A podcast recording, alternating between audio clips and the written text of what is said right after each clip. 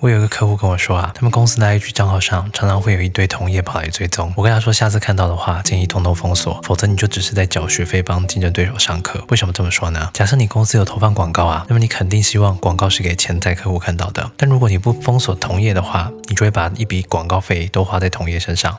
原因很简单啊，因为系统要如何判断广告究竟要给谁看呢？就是看谁对你的广告最可能感兴趣啊。而对你感兴趣的用户就有两种，第一种是你的潜在客户，也就是对你的产品和服务有需求的人。而第二种就是你的竞争对手啊，因为竞争对手大多都会好奇其他人究竟在卖什么产品，提供什么服务，对手是用什么图片跟影片素材进行广告投放。而假设你投放的又是高频率的在行销广告，那么你的对手就很有可能会一直看到你的广告。